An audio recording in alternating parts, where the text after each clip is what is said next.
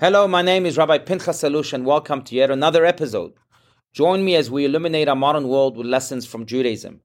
If you enjoy the show, please show your support by subscribing to this podcast, and I hope you'll give us a five star rating, as it does so much to help grow this community. I welcome your feedback on this episode, on any of the other podcasts at Rabbi Allouche Podcast at gmail.com.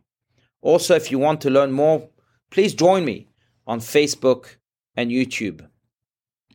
So, friends, it seems like an opening replete with sin.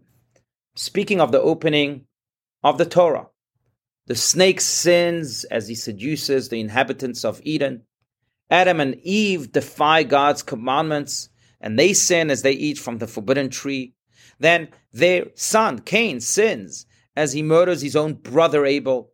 And eventually the entire human experience on earth fails as we succumb to our worst inclinations of jealousy, promiscuity, thievery, and much more. But let me ask you a question Is that a fitting introduction to such a saintly book as the Torah? Why can't the pages of God's book open up with a smile?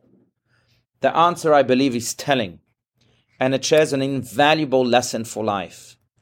By opening his Torah with so many flops, God was teaching each and every one of us that failure is an inevitable part of life. In the words of King Solomon in in Ecclesiastes chapter 7 verse 20, there is no righteous man who never sins. Yet the big question of life is not whether we fail or if we sin. The big question of life is if we can find the courage and strength to rise up after we fall. Unfortunately, many people fall again and again after experiencing failure.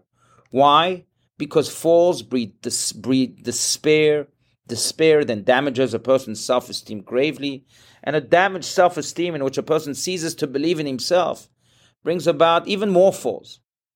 But the founder of human- humanity acted differently.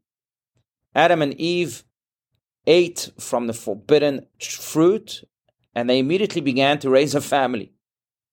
Cain commits one of the worst sins ever, but he then immediately repents, marries, begets a child, and builds a city, naming it after his son Hanoch.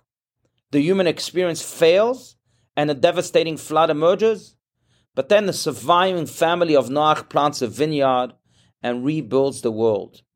No, Adam and Eve, Cain and Noach and his family did not lock themselves in their bedrooms for endless days after experiencing failure. They did not drink themselves to oblivion, nor did they fall into a state of debilitating depression. Instead, they went out and made a difference. They understood that they could that they could never undo their past.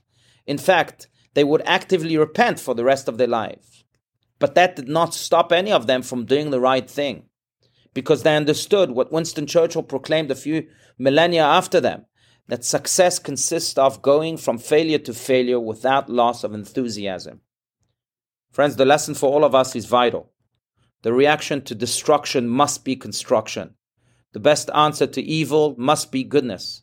The only response to darkness must be light. And as long as the soul still resides in the body, and as long as the breath of God replenishes our lives at every moment, one must make a positive difference in the world without loss of enthusiasm, and with more actions of goodness, of kindness, of light, more love, and more peace. Thank you.